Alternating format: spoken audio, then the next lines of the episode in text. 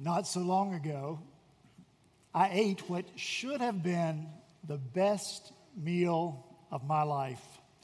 The lavishly decorated table in itself was a feast for the eyes. On that table, white-gloved, tuxedoed servers placed one by one 10 courses, each accompanied by the specially chosen wine that was paired with each course. Now, I say I should have, or it should have been the best meal of my life, because this meal was served to me on the first day out of my quarantine from COVID. So you guessed it. No taste, no smell. Now, if texture counts for anything, well, there's that. But otherwise, it might as well have been cardboard. So I kept leaning over and whispering to Kathy, "Honey, how good is this, really?" Now, a loving wife would have lied in that moment.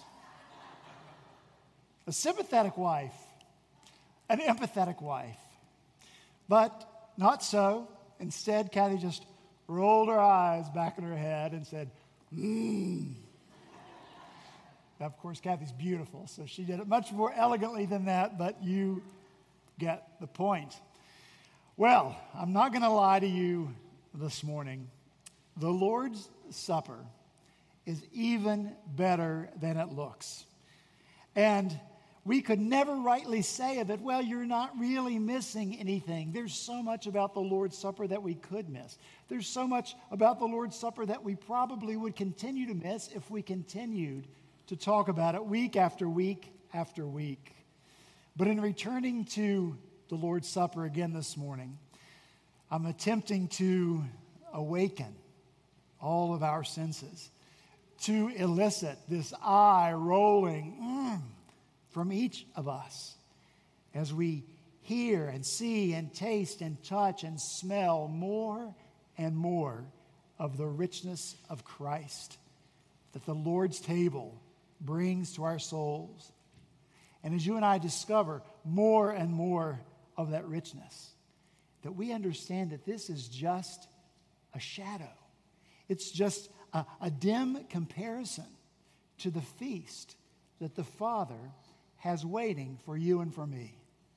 John Frame, in his book Systematic Theology, writes, "We eat only little bits of bread and drink little cups of wine, for we know that our fellowship with Christ in this life cannot begin to compare with the glory that awaits us in Him."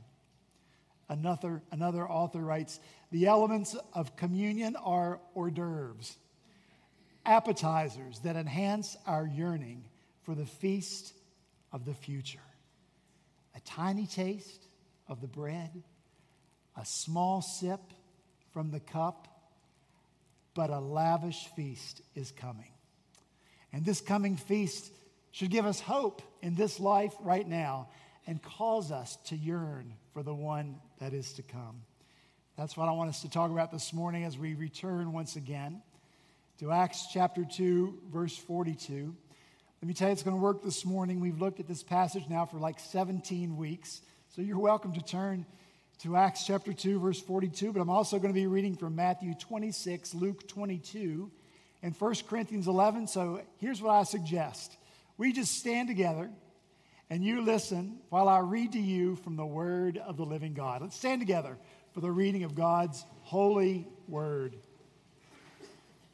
Acts chapter 2, verse 42. "And they devoted themselves to the apostles' teaching and the fellowship, to the breaking of bread and the prayers." And from Matthew 26, verses 27 through 29, "And Jesus took a cup, and when he had given thanks, he gave it to them, saying, 'Drink of it, all of you, for this is my blood of the covenant, which is poured out for many for the forgiveness of sins. I tell you, I will not drink again of this fruit of the vine until the day when I drink it anew with you in my Father's kingdom.'" Luke 22, verses 14 through 18. "And when the hour came, Jesus reclined at table, and the apostles with him. And he said to them, I have earnestly desired to eat this Passover with you before I suffer. For I tell you, I will not eat it until it is fulfilled in the kingdom of God. And he took a cup. And when he had given thanks, he said, Take this and divide it among yourselves. For I tell you that from now on I will not drink of the fruit of the vine until the kingdom of God comes. And 1 Corinthians 11:26. For as often as you eat this bread and drink this cup, you proclaim the Lord's death until he comes. Let's pray together. Father, we thank you for your word. Thank you that you feed our souls with it. You feed us with your truth. So feed us this morning, we pray, through your word, through your table. In Jesus' name, amen. Thank you. You may be seated. Well, we have been seeing now week after week after week that this brand new church of believers in Christ were absolutely devoted to the Lord's Supper. In fact, we saw last week, Scripture tells us that the early church gathered for worship just so they could celebrate the Lord's Supper together. So why this devotion? This indisputable fact of their devotion to the Lord's Supper has called us to delve more deeply into it, to discover why be so devoted to it, and in order that I not re-preach for the past sermons, let me just answer that question by saying this. They were devoted to the Lord's Supper because it is a means of grace, a way through which God lavishes his grace upon them and us. It's a pathway that leads us to Christ so that they and we can connect with Christ and commune with him. As Guy Waters puts it in his book, The Lord's Supper, as a sign and meal of the new covenant. The meaning of the supper is not the sum total of our unaided powers of reflection. In other words, not just a memorial service where we say, okay, I remember Jesus. No, we engage our minds so that in the supper we may commune with Jesus Christ by faith, the supper's most profoundly an ordinance of communion with the Savior. And so we've seen that the Lord's Supper allows us to commune with Christ in three directions: the past, the present, and the future. 2 weeks ago, we communed with Christ by looking to the past because Jesus said, "Remember me." And we only barely began to feel the magnitude of the me that takes us to eternity past. Christ, before the world was created, out of no thing, back that far and forward from there.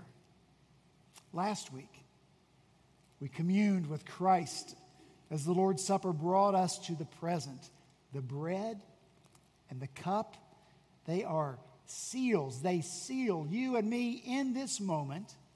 They make the promises of God certain to each one of us right now.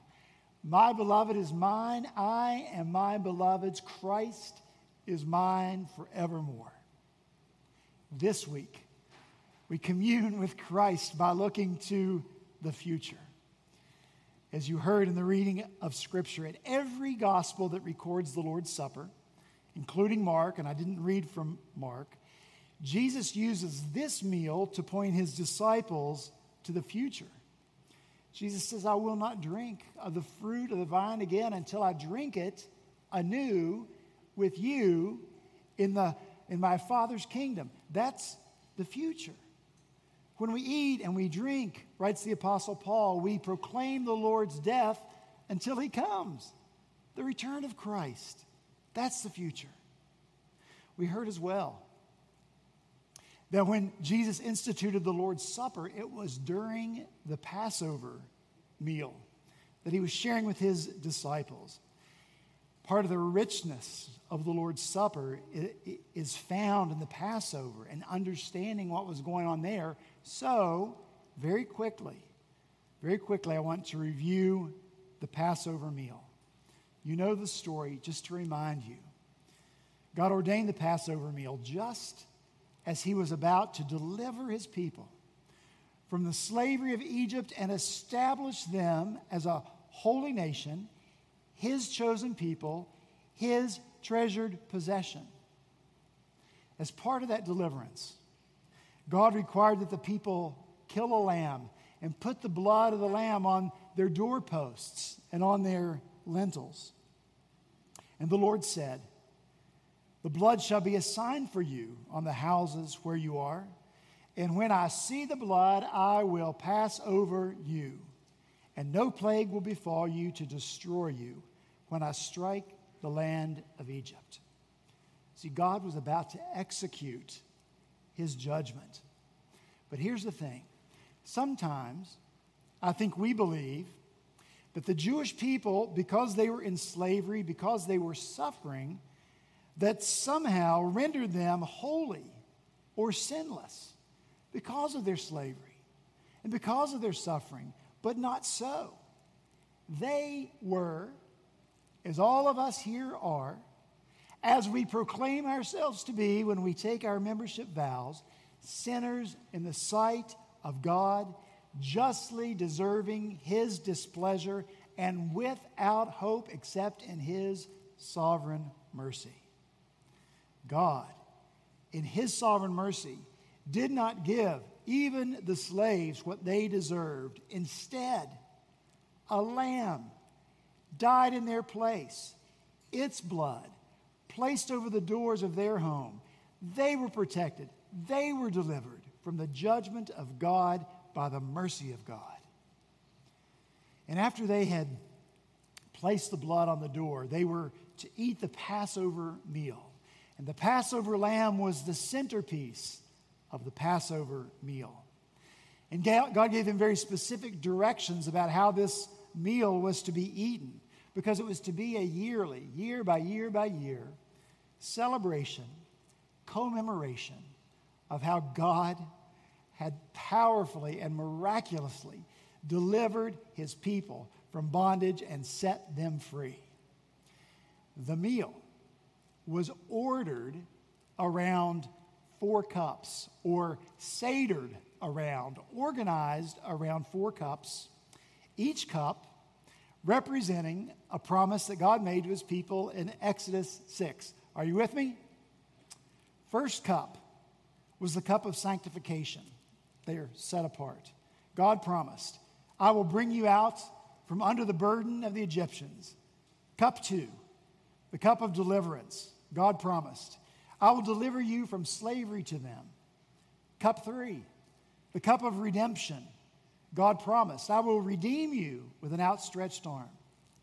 Cup 4, the cup of praise or presence or acceptance. It's called all of those. God promised, "I will take you to be my people, and I will be your God." It's this cup, the fourth cup, that looked forward, people in faith, to being in the forever presence of God in the kingdom of the Father. Now, let's come to the upper room.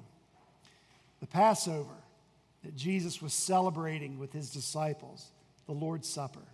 Jesus, there he is in the center, the one to whom the Apostle John had pointed and said, "Behold, the Lamb of God who takes away the sin of the world."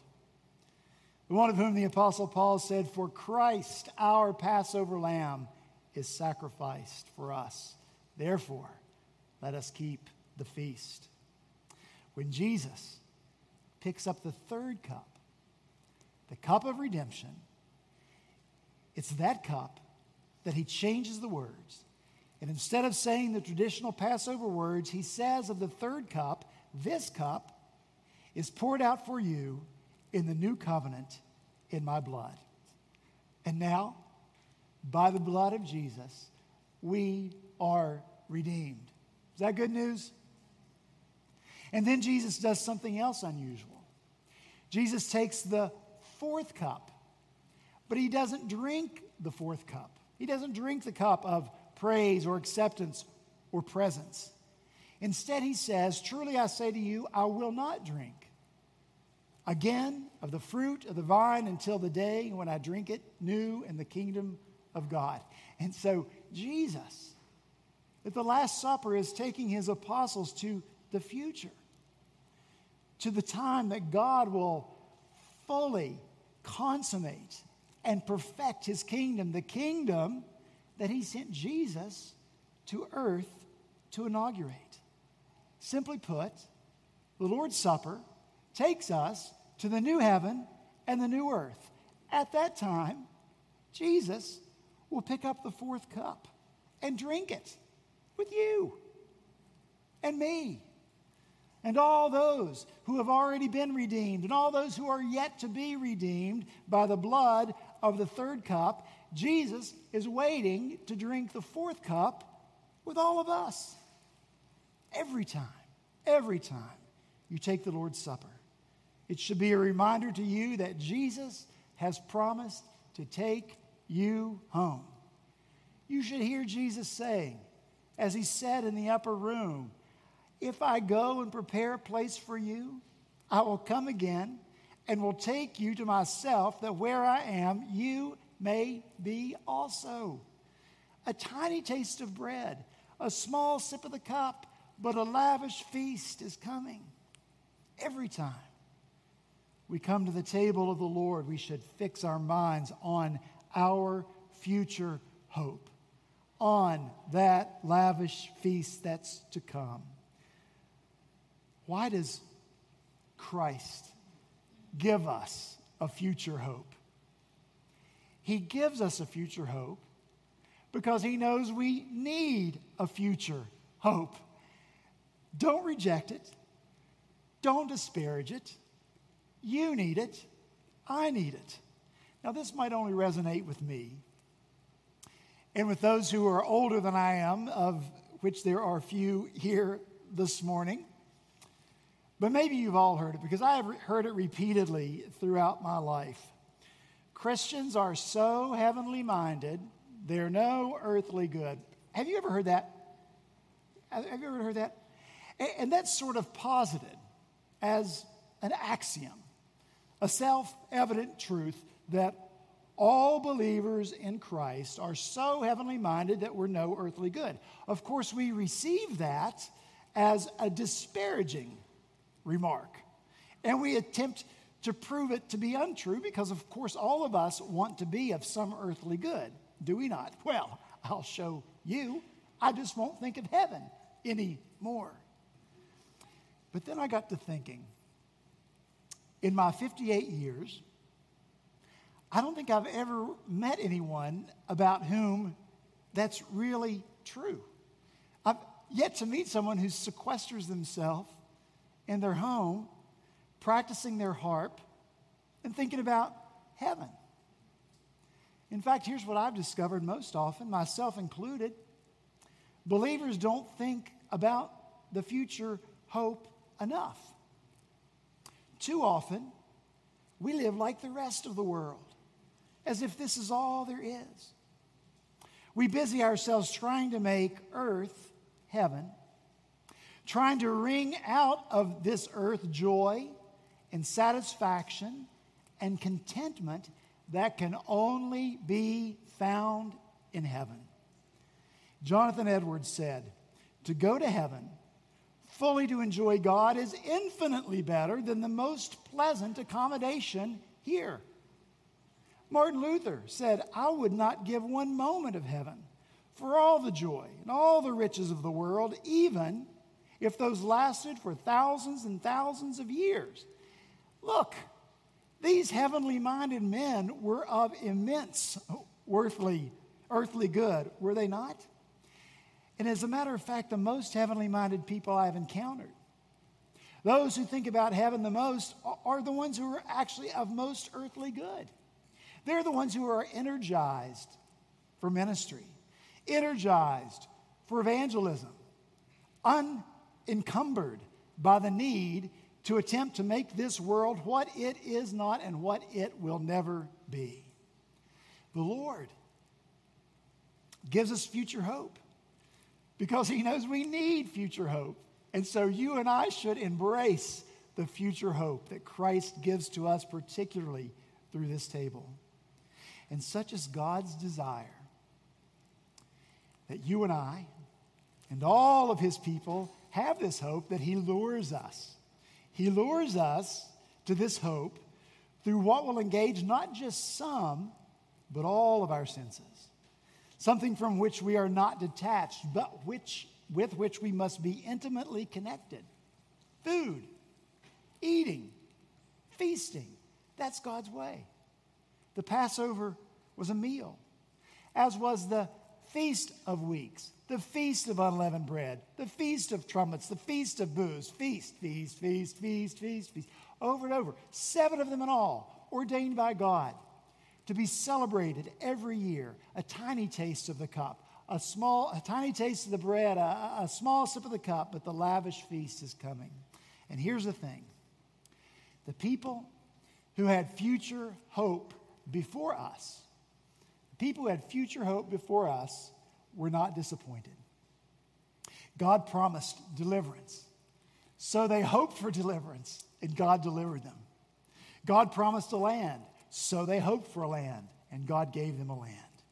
Before they were ever even exiled from the land that God gave them because of their own sinful rebellion, God promised restoration, so they hoped for restoration, and God restored them. God promised a Messiah, so they hoped for a Messiah, and God sent a Messiah. God has always given his people future hope, and God always gives what he promises. Do you believe that? God always gives what he promises. God has promised heaven, so we hope for heaven, and he'll give us heaven. Jesus promised a feast at his return, so we should hope for that feast because he will give us that feast. There's no reason for us to doubt the good word of the Lord now.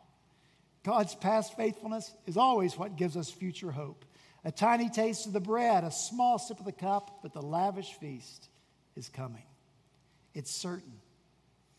Yes, it requires faith, but you can present no evidence. You can present no evidence of God ever failing to do everything that he has promised to do. You can't hive off this promise as a maybe. No, it is a certainty. I don't know what awaits me between now and heaven. I don't know what awaits you between now and heaven. All I know is that while we wait, in the midst of the waiting, in the muck of the waiting, and I would think that we would all agree that it's a pretty mucky time in which we live, in the joys of the waiting, in the sorrow of the waiting, in the suffering of the waiting, in the humdrum of the waiting, we have this table right here, this future hope. As you read in your bulletin this morning, let your hope of heaven master your fear of death. Why should you be afraid to die, who hope to live by dying? A tiny taste of the bread, a small sip of the cup, but a lavish feast is coming. One day this meal and the meagerness of it, it's going to be set aside for the feast that will come. This morning, I break the bread for you. Imagine the day when Jesus breaks the bread and hands it to you.